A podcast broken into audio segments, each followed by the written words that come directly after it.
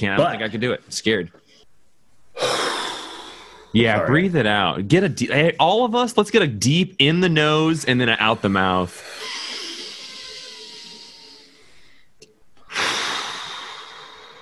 I do got to remember that there are good things, and I stayed up, till like 10 last night.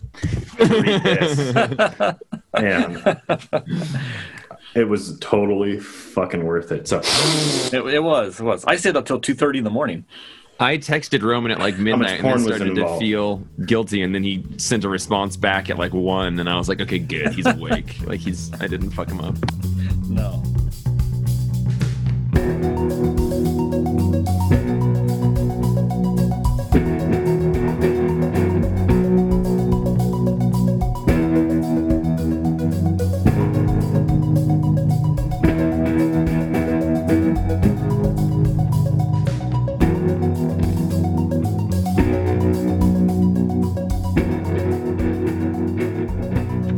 It's recording.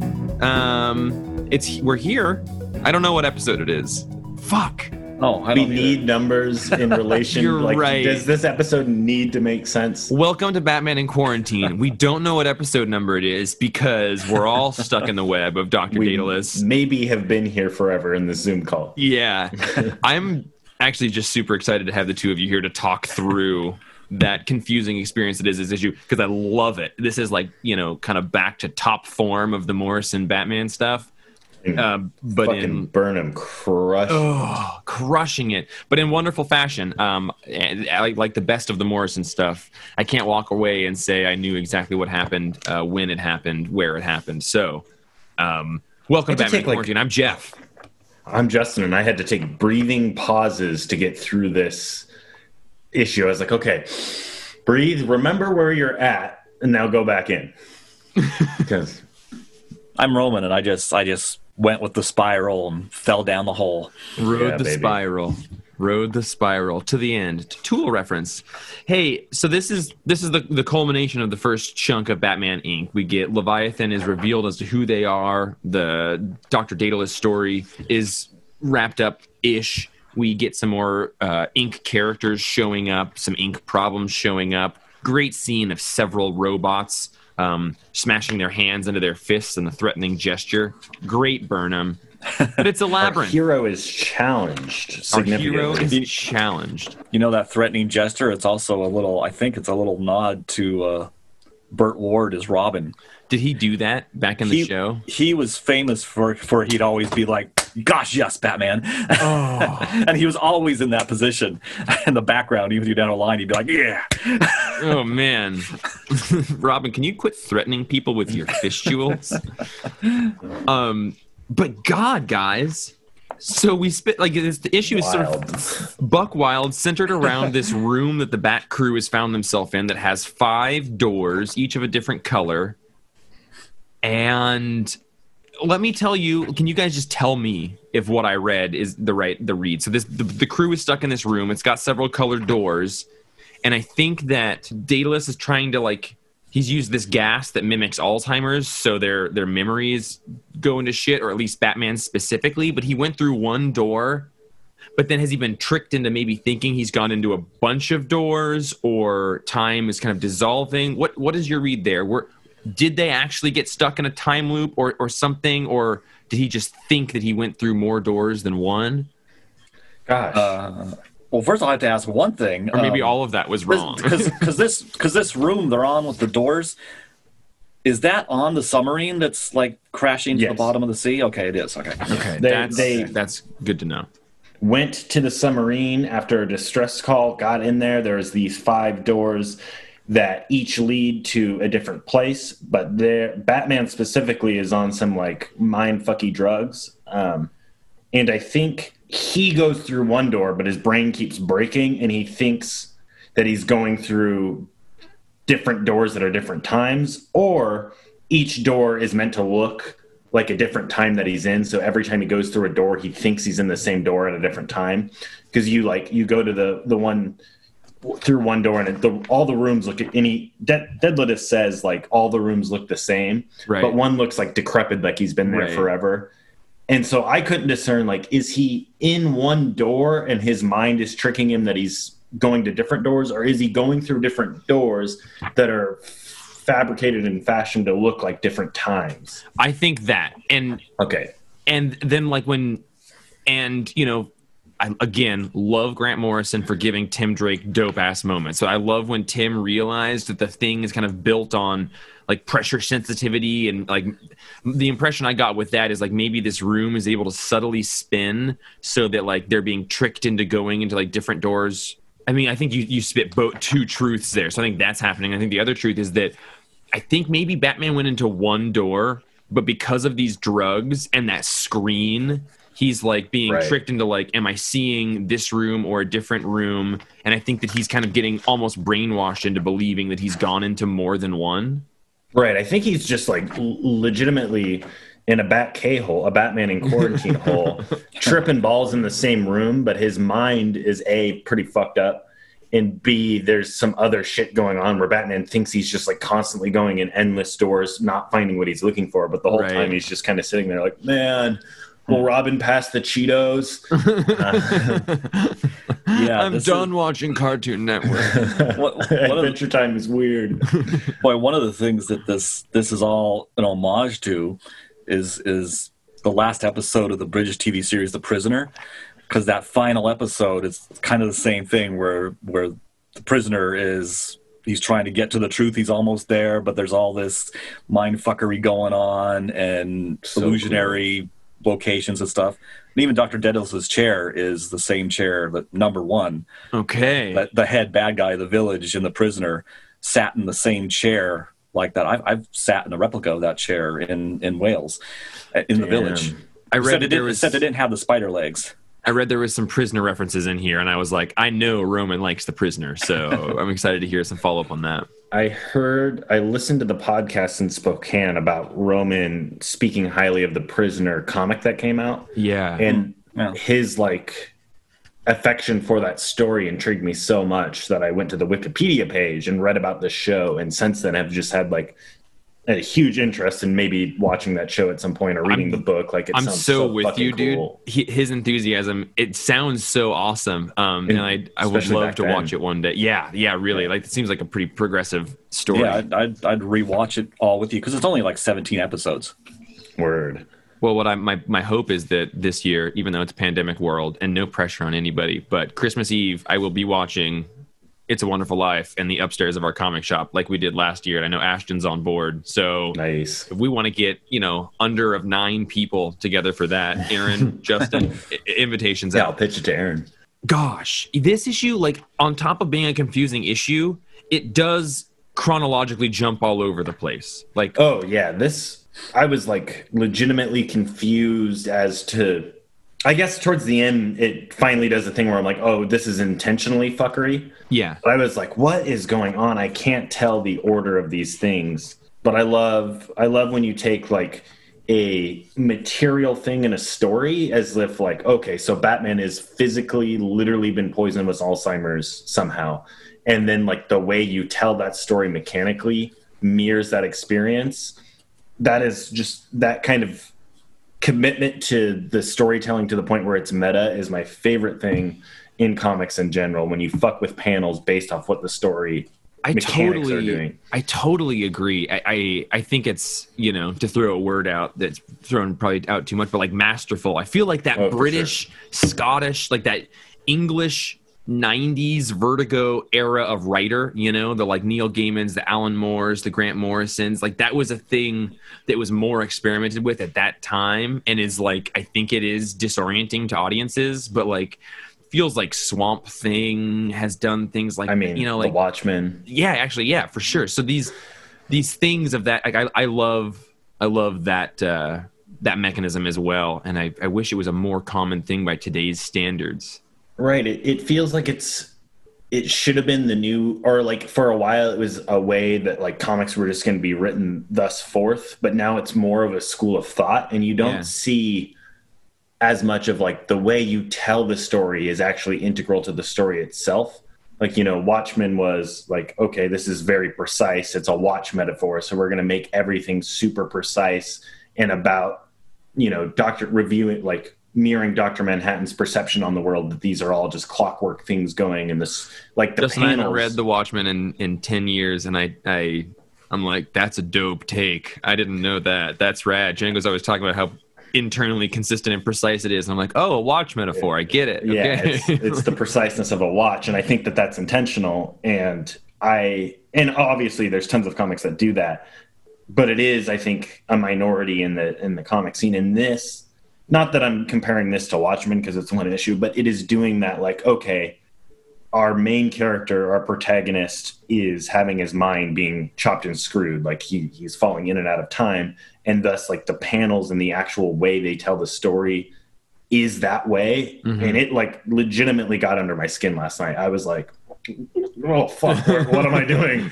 And so I really like that school of thought, or that tradition almost, of, like, I'm structuring the story based off what's going on in the story is just so fucking cool. I totally agree, and I'm just a little embarrassed to have the Batman in Quarantine listener base know that I'm aware, okay? I know. I haven't read Watchmen in like 10 years, okay? I get it. I think it's great.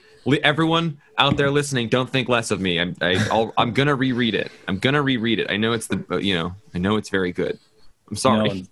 You know, instead of a watch, you could say that Morrison's run on Batman, and this issue particularly, but Morrison's overall run on Batman, is its structure is kind of a Brunnian ring, a metamaterial. I love it. I love metamaterial. Get it? I know. You know, like, and that's what I think Hickman excels at as well. Just toss some words that feel like they are, you know, putting out the idea that you know, that it needs to put out, but you don't need to inundate me with the science. Although Roman and I both stumbled upon an article that the beginning of it about this issue really does break down the science of the first couple pages of this particular issue. There is a lot of accurate science in, just the things about the way light refracts off of these things, or that the loop, the Brunnian ring. The hyperstructure. Yeah, there's some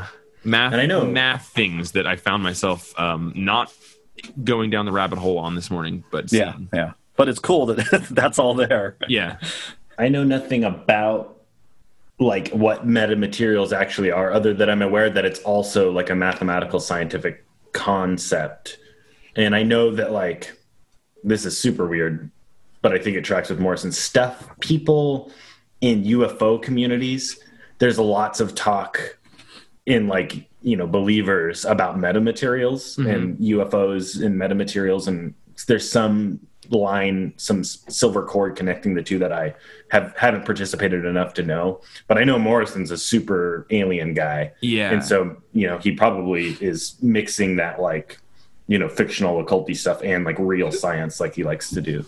Yeah. The little thing that I read, like metamaterial, like the way that it reflects light to only have certain things go through it. In this, like, the description I was reading is like, oh yeah, so that's like, it would create invisibility, but invisibility isn't a thing that actually exists in our reality as far as we know. So that makes it a metamaterial, because it's like an idea that could exist. But so then that makes total sense with aliens, because, you know, using a material that makes them invisible or only some people see them or something. Totally. That's an awesome point. Makes sense and tracks.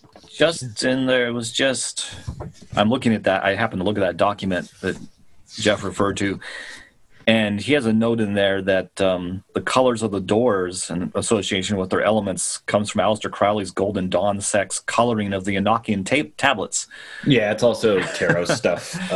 These colors are used a lot. Those particularly are used in the NCal a lot as well, because it's all tarot-y, and they're associated with the classic Greek elements. So I love the elements. So, and like in that thing, Roman, it said something to the effect of like, because Aleister Crowley did this, but like, I love that it was like, yes, it's, you know, part of this Enochian or occult, you know, within Aleister Crowley.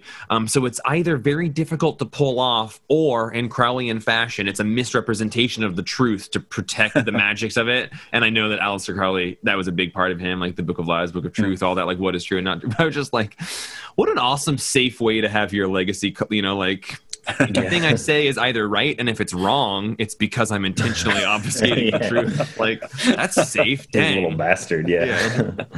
I guess what we were talking about a little earlier was just trying to follow the timeline here, because once Batman's in that room with Daedalus, if he is Daedalus, what I can't find where he says it now, but isn't it like every 10 minutes he starts a countdown, and every 10 minutes another, or 5 minutes, another Batman Incorporated person is supposed to be killed? Mm-hmm. So it kind of, he does take a few down. He does. Yeah, so I kind of thought it... The Hood, god damn it. Damn Hood. I love him. Yeah, and I thought the timing of events here were pretty... followed that pretty well. I thought, and he tries to kill Batwing, but they do a great classic, like Superman, Batman, switch costumes type of thing. Switch clothing. Not sure if the issue that you guys are looking at, because I'm looking at the omnibus, so it's been reprinted, but the double-page spread where it has the Hood getting killed, and then for me, the same double page, really, the right half of that is showing the Batman holding the dead body of Daedalus, mirroring. Is that how it's presented to you guys? Yeah. There's no ads or anything? Okay. Yeah. So that double page spread, I love it. Just like the way that Bam is written into the gun as the person kills the Hood. Cool. And just so basic, but also just looks great. And then the way the color shifts onto the next page, but it has this giant blam thing written, and then that kapow. Roman, I bet you saw in that article as well that that's exactly the typography of how it was represented in the Batman the Batman 66 show is written like that, so it's taken from that. Now, Roman, in that article, it references that Chris Burnham overtly said that on this page there's a Dark Knight Returns reference as well as the Year One reference of him holding the body there. Oh, I don't know the Dark Knight Returns reference. Did that make sense to you, or Justin? You know Dark Knight Returns. Is there anything inherent into this page that is it the pearls becoming the chair?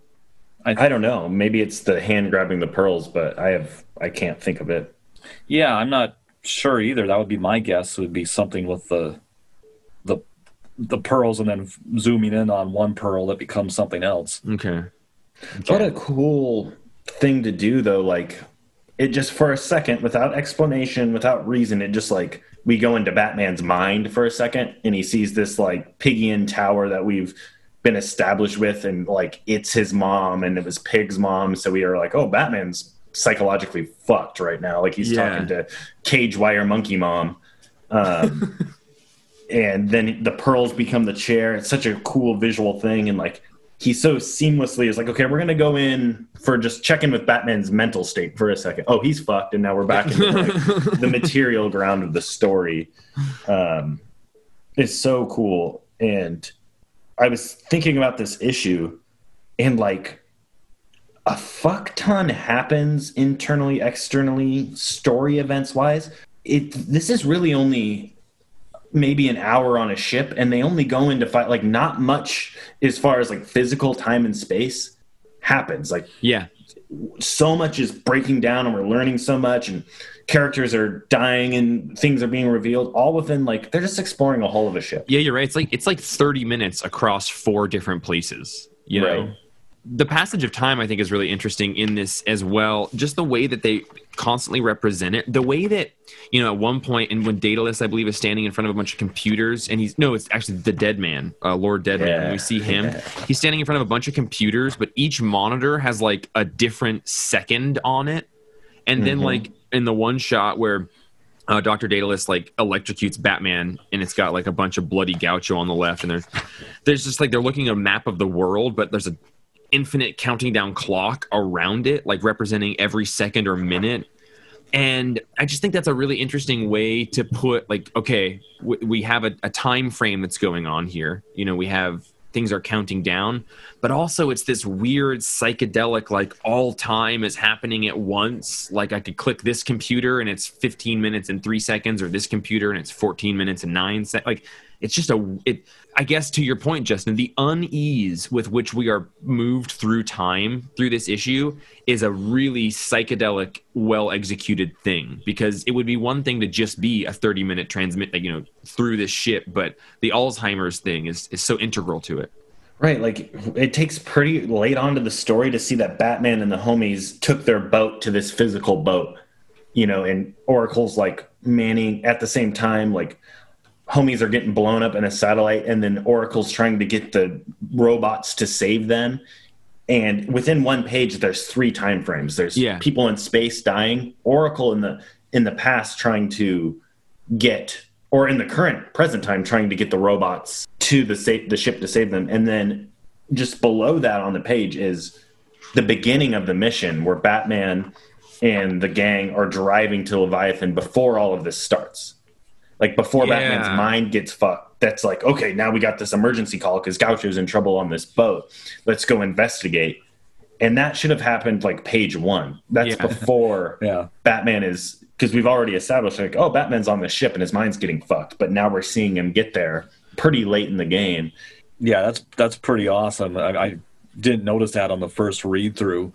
Nor I. Just because, It's, I think, the second page is when you see the subs start to sink, but we don't actually see Batman and crew get there until the page you're describing underneath Oracle. I just think his ability to orchestrate time in a way that makes the reader not know what the fuck's going on, even though there's clearly a string of events that's happening in the world, our ability to perceive it is really messed up. And the fact that he can engineer that is masterful to me. The fact that we can not know what's going on, but perfectly within the Morrison web of like, you know, they're not supposed to know this thing at this time. Django had a huge amount of stuff to do today, and he was going to be on this episode and wasn't able to.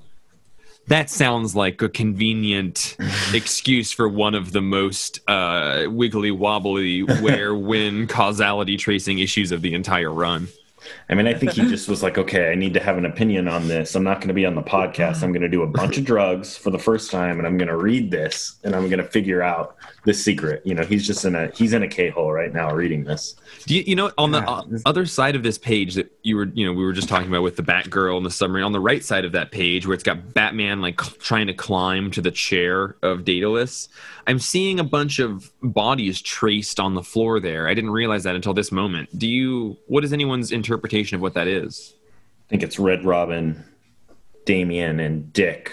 Like, I think it's the three dudes that he beat up to get in there, but I think that's also representing them. Like, you could lose these people if you don't just sit in that chair for a second. Take a breather, buddy. Get in that spider chair. Relax. You did good. I think representations of bat agents. Okay. God, they're dying. The art is so beautiful. This and so in so many different ways from page to page. I'm looking at a couple pages before that on when Batman when he first has entered that room and he's talking to Daedalus, and there's one panel that's a circular inset panel that has Batman looking into a smaller circular inset panel looking into a smaller circular inset panel, and they're all the same except the colors on the walls ahead of him and the countdown numbers on each computer screen. Oh, I didn't see the countdown number. That's awesome. Yeah, that is so cool. And you have Batman running out of the room. Yeah, he's looking at himself running out. Which, like, that makes me feel like, is he materially, his physical body is leaving a room to go in another one? Or is he just, like, so lost in time? He's like, did I leave this room? Right. Or am I entering this room? Oh, yeah. Because he's not actually looking at himself leaving the room. The panels alternate where you see him looking, and then you see him leaving, and then you see him looking. Well, and then on the bottom right of that page, we have one panel that then serves as the moving on to the next shot, which is the hood getting killed. But I didn't realize that behind that transition shot, it has the clock getting to 10, which is every 5 minutes. So like we get this one shot of, hey, we're at 10, and transition to a scene of a dude dying. Kind of kill our good buddy the Hood. Yeah. So, by his boss, who he trusted. Right. I love that thing because that's again a reference to a British TV show. So what? Okay. So the great bit of Robin killing Dr. Dedalus, I absolutely adored that. Like we gave Damian a hero moment, which is really cool. Yeah, and also like we've seen Damian thus far attempt to renounce his, more of his assassiny ways. You know, under Dick's guidance, he was like trying to be more of a detective, and we've seen all through Batman and Robin him like slowly learn that he needs to use his mind more than his actions. Like in issue 3 of Batman and Robin, he goes and beats those people up, and Dick's like, no, you can't do that. And he's like, okay, well, I don't really like the detective stuff. And you see him slowly grow to do that more. And then he like snaps again, is like, I'm going to be righteous and take this crowbar to Joker, and it fucks him over. And then he like, you know, there's this whole arc of Damian attempting to kind of renounce Ra's al Ghul's ways, or the League of Assassins ways, and be more like Batman.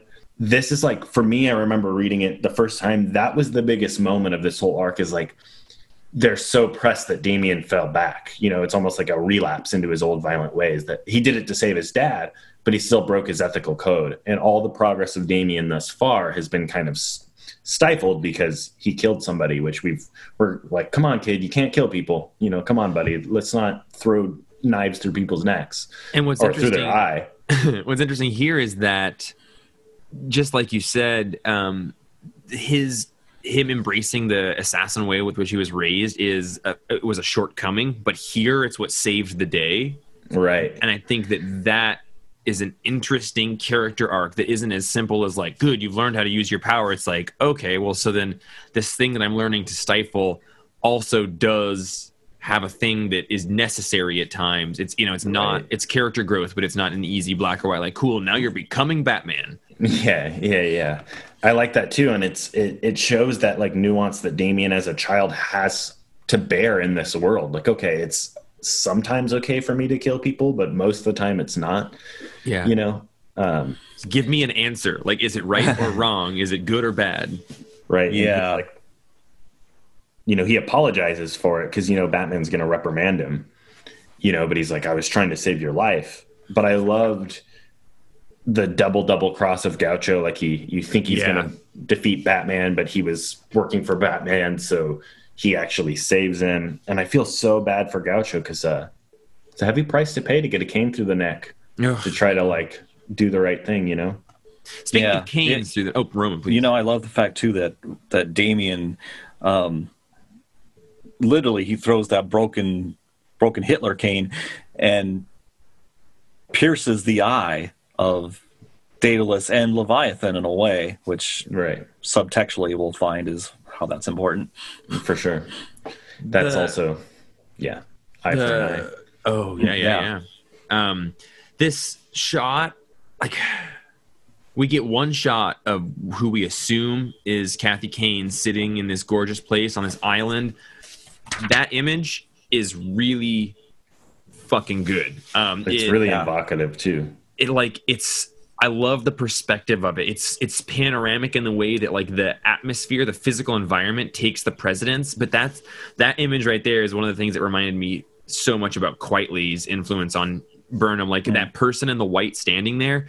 I just love Quitely because it looks like he draws just like he's a couple inches from the page and he's just drawing squiggly lines in the background of people and clothing. Like it matters instead of just being a flat thing. So the Quitely there, I super loved. But guys, who is Matron? Who is Kathy Kane talking to there? Do you guys get that? She's talking to Matron. Who is Matron though? Oh, they came up earlier. Yeah, Matron. It's her mom, I think. Well, Matron is the guy that shoots the Hood. He's the head. Oh, okay. Never mind. The head of whatever secret agency the Hood works for. I remember the name came up in which like I think issue 4 or 5. Which I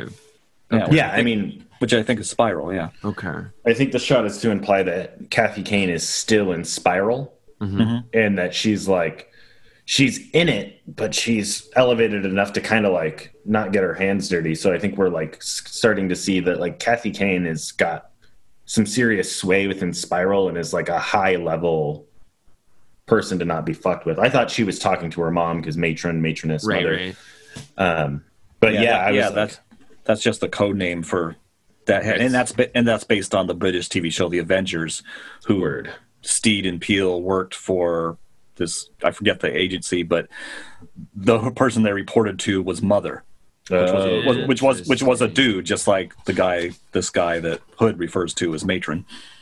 But it's crazy. Like, she's so elevated within Spiral that she doesn't get her hands dirty to the point where, like, she won't even interact or intervene on getting this villain, her dad, that's a big threat. So she must be pretty, you know, kind of at a level where she doesn't dirty her hands with events like this. It implies, like, Kathy Kane is someone we should worry about. So yeah, she's got a lot of power. So dumb question, but so Spiral, UK organization that Kathy Kane's a part of and Gaucho was a part of, and we know that Daedalus was a part of it at some point, but we, throughout this, were to believe that he's now working for Leviathan, so Spiral and Leviathan are at odds with one another? Yeah, they're okay, like so she's not working with Daedalus. It's a chessboard between them. No. Okay. She wants to get her dad, and her dad, and her... This is essentially like a feud between them, because Daedalus, like, he's just a grifter, you know? He uses whatever he can, you know? He was Spiral for a while, he was a Nazi for a while, and now he's Leviathan for a while, and Kathy Kane, I feel like, is trying to catch her dad. Right. And he's like, well, fuck, you know, you turned my daughter against me. And he says that to Gaucho. And so it feels like there's like a chessboard between Leviathan and Spiral, Dedalus, and Batman's like kind of just a knight in between them all. Like, he's not even quite on their level yet. Like, he's in their game rather than their being in his game. Let's talk about, thank you for clarifying that. Yeah, I was trying to figure, I was just like, what? There's some organizations. You know what? It's even like that metamaterial three circles. Like, yo, yeah. That was a thing about like how, in reading the little science of it, is that one symbol of those three circles, like that links to two other ones. So it's like a triangle of these three circles. But the theory is that as soon as one isn't there, the metamaterial, the thing that those things create with together couldn't exist or something. But you describing that, it's almost like you've got Spiral, Leviathan, and Batman is this like trifecta of, you know, like a three-way chessboard. But I want to talk about a good catch, because it's like a campaign, you know, who's got power at this time, you know? Yeah. I just like am so impressed with the page revealing Jezebel Jet's head.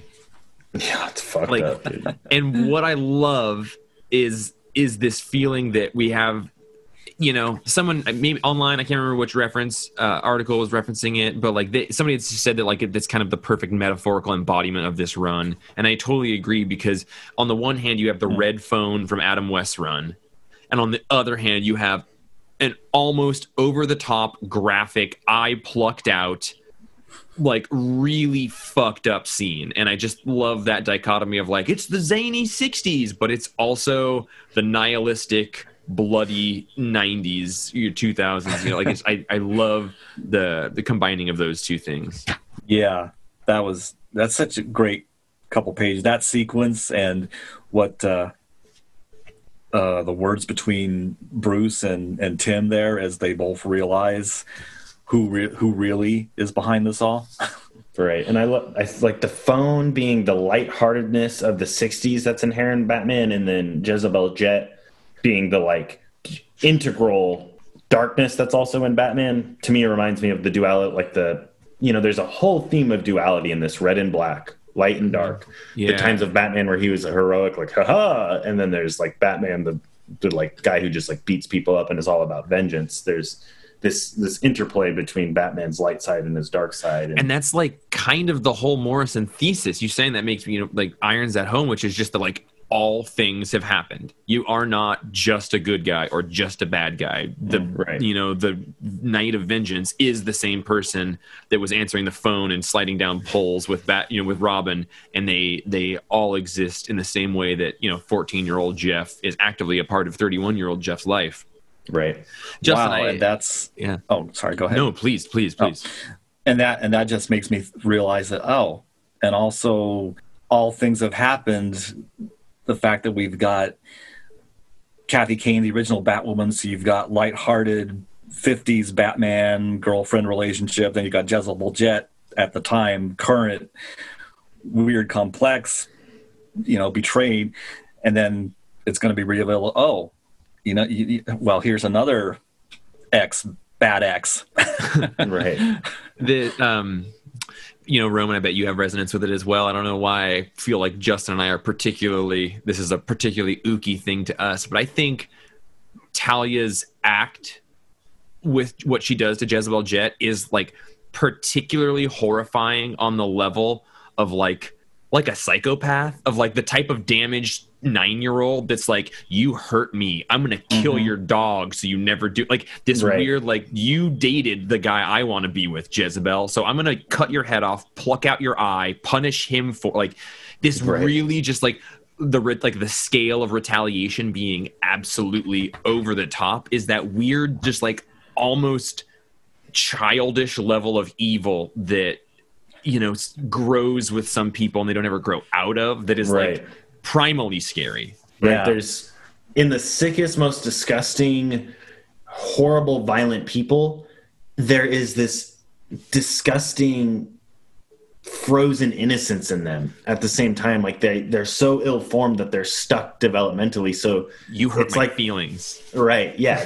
This like, you know, you see these horrible types, psychopath serial killers, and think that they're really grisly and adult, but it's actually, no, this is just a twisted child in pain. And the horrificness of their acts is like their childhood creativity gone bad. You know, they're just these frozen, fractured things.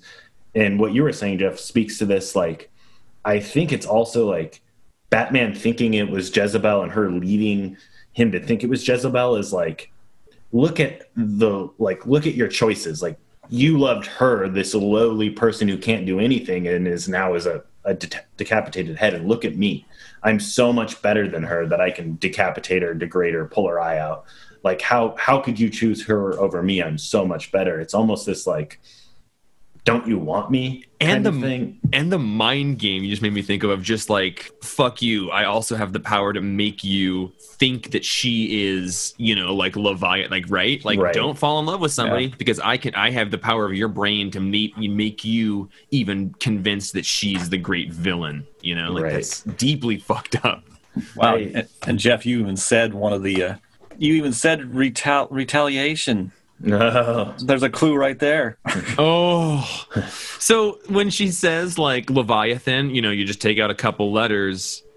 Mm-hmm. So you take out 4 letters and it's at least the repeating letters of Talia, but it has an extra like IA or something, like Leviathan without EHL or EHN in some, like what? Anyway, I was like, I had the word written out and I crossed out 4 letters to see how I could make Talia, but there were still 2 extra letters. But I love word games like that when, spoilers, Tom Marvolo Riddle is Lord Voldemort. But you rearrange the letters like, oh, fuck, it was there all along. Sounds like you're starting to make a sigil. I'm starting to read Harry Potter again. No, I'm just kidding. Yeah, I was in my mind like, okay, I can get Talia out of it. But that doesn't seem like it. I thought like, is it Al Ghul as well? I don't know. Right. It's not perfect, but it's there's repeated letters that are inherent within Talia if you remove 4 of them. But the statement, wow, when they say 4 kind of bizarre things, I forget where it was, but kind of talking about the prophecy, i.e., the past that Bruce saw when he was at the end of time and kind of looking back after knowing everything, but it's kind of a dream. So it's kind of a weird prophecy, but he says like 2 headstones. And he says 2 other words, and you guys probably are more familiar with this than I was, but that symbol that Leviathan keeps using, the triangle and everything. I wish I could remember it, but one of the words that they say when just saying that thing about like 2 headstones, one of the other words that I wasn't familiar with is what that symbol is in the name of that symbol. Yeah, the world in flames, 2 headstones, Kali the Destroyer. Kali, yeah. Who's, the female Vedic god that comes and cleanses the world with destruction. Okay, so that is awesome to know as well. That, like, Kali, that word is tied into the symbol that is on this, like, kind of propaganda Nazi thing that she's been hanging everywhere. So I was pumped to see, like, at least that image tied to some historical or, medieval religious or, occultist things. Right, yeah. And Kali is, she's the female embodiment of destruction in Indian lore. And then, the upside triangle is, the yoni or the vagina. And so it's, that's distinctly a female destructive force. Fuck, it's kind of saying, yo, bitch, I'm a female. You're missing the point. It's your lost love. Yeah. There's and the blossom around it. It's some good symbology there.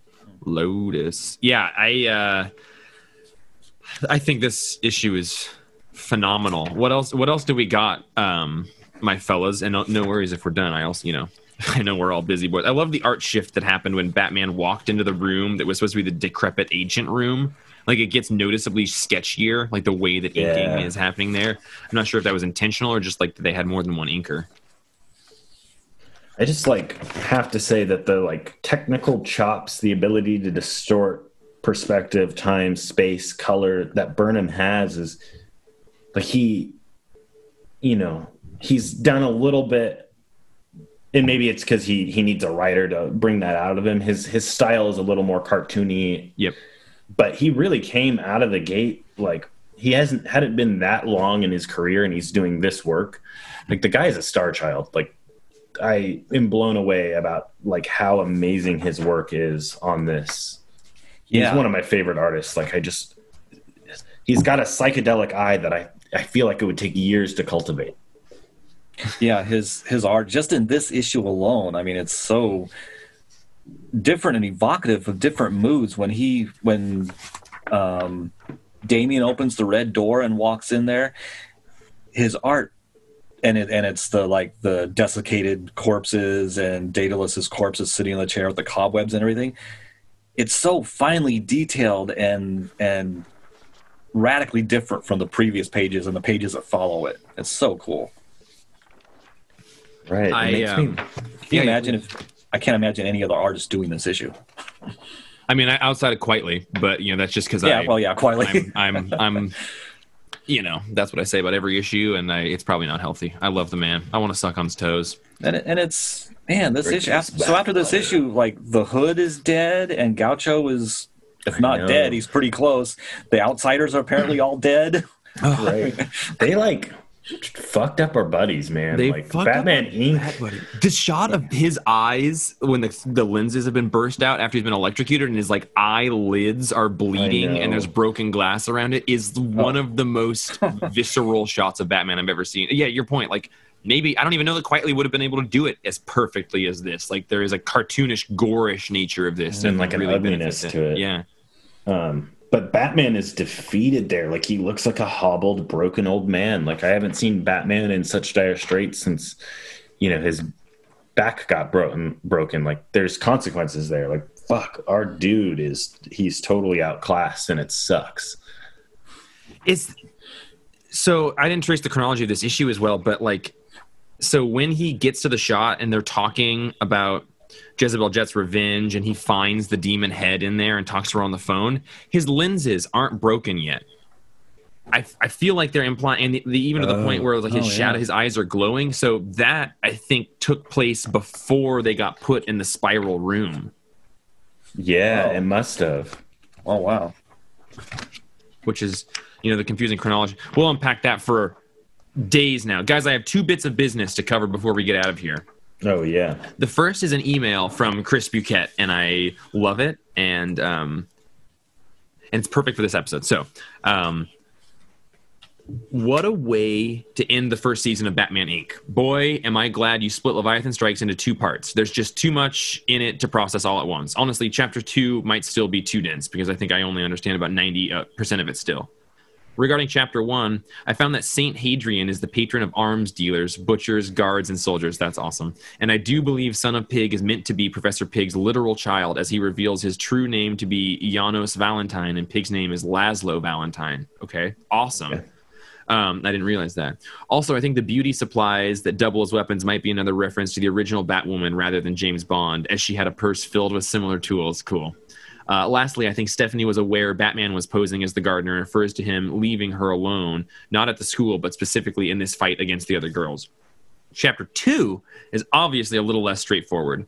Combine the non-linear nature of the script with the psychedelic art, and I'm honestly not sure what happens, but I love it. It really makes you feel like the labyrinth effect of Dr. Daedalus's trap is in fact affecting us. Perhaps I too was dosed with mind-eroding gas, but I remember every day I am, Chris, I hear you. Perhaps I too was dosed with mind-eroding gas, but I remember Daedalus as being dead the whole time and was genuinely confused, surprised by his own return with El Gaucho. I suppose Burnham's art of that skeleton covered in webs just really stuck with me, and that's all I remembered. Chris, that was the exact same experience I had. In the last couple episodes, I've said, like, because there's some time stuff, and I was pretty sure that what we learned is he had been dead all along. Kind of like Sky Captain in the World of Tomorrow.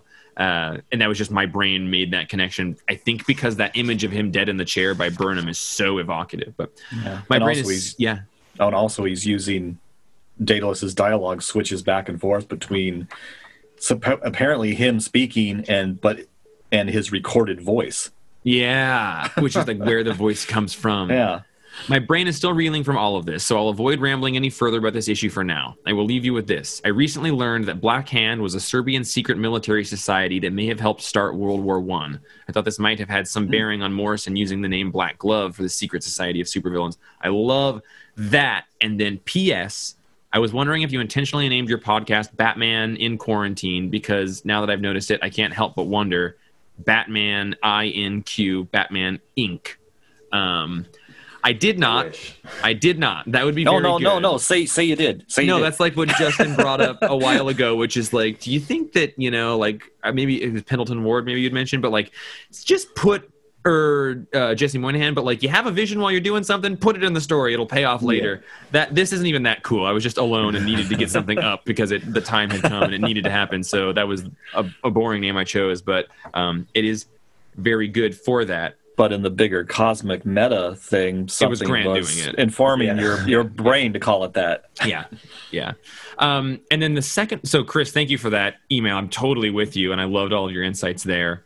The question I have next is that the Omnibus has the next issue as Batman Incorporated 0, because...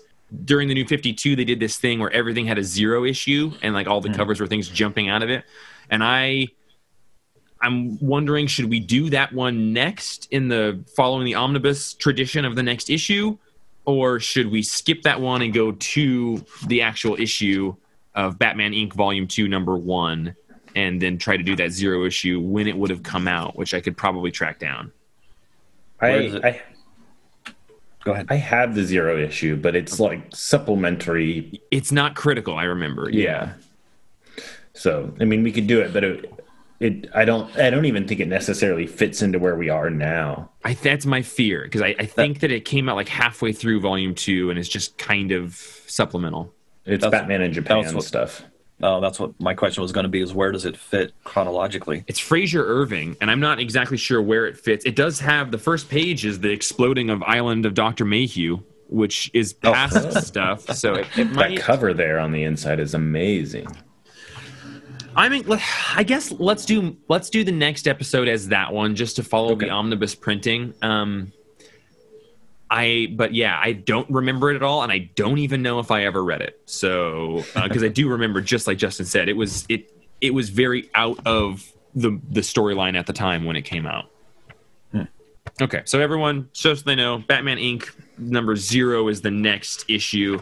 And then the next issue after that, Thursday of next week's issue, will be Volume 2, Issue Number 1, which is my prized possession in all of comicdom. Is I have the Frank Quitely variant cover to that issue number 1, and I got it autographed by Morrison, Burnham, and Quitely.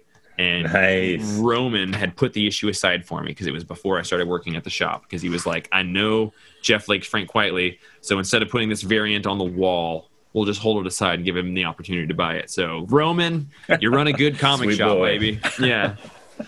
God, I'm so glad we got to talk about this. I love that you still have it. Oh, yeah, of course. It's autographed. What I need is a nice-ass frame for it, because it's the nicest comic book thing I own. Yeah, with the special glass so it doesn't get sun-faded. Yeah. Guys. And it doesn't age. Yeah. You know, we only had one of those metamaterials. I need to get another one of those frames, but we gave the only like sun-resistant comic frame to Justin for his birthday a couple years ago with the first appearance of Flexman Tallow, I think. Of Doom Patrol framed in there. I still have that frame. Good. I hoped that one day you would just sort of cycle key issues through and always look and be like, that's a cool... a cool thing. I'm so glad to have talked to the two of you about this issue. We'll have to hear Django's thoughts next time, but I cannot imagine trying to spin ourselves out of this web with anything less than the three of us. Yeah, I'm really glad we're kind of in the main streamlined plot stuff of this book.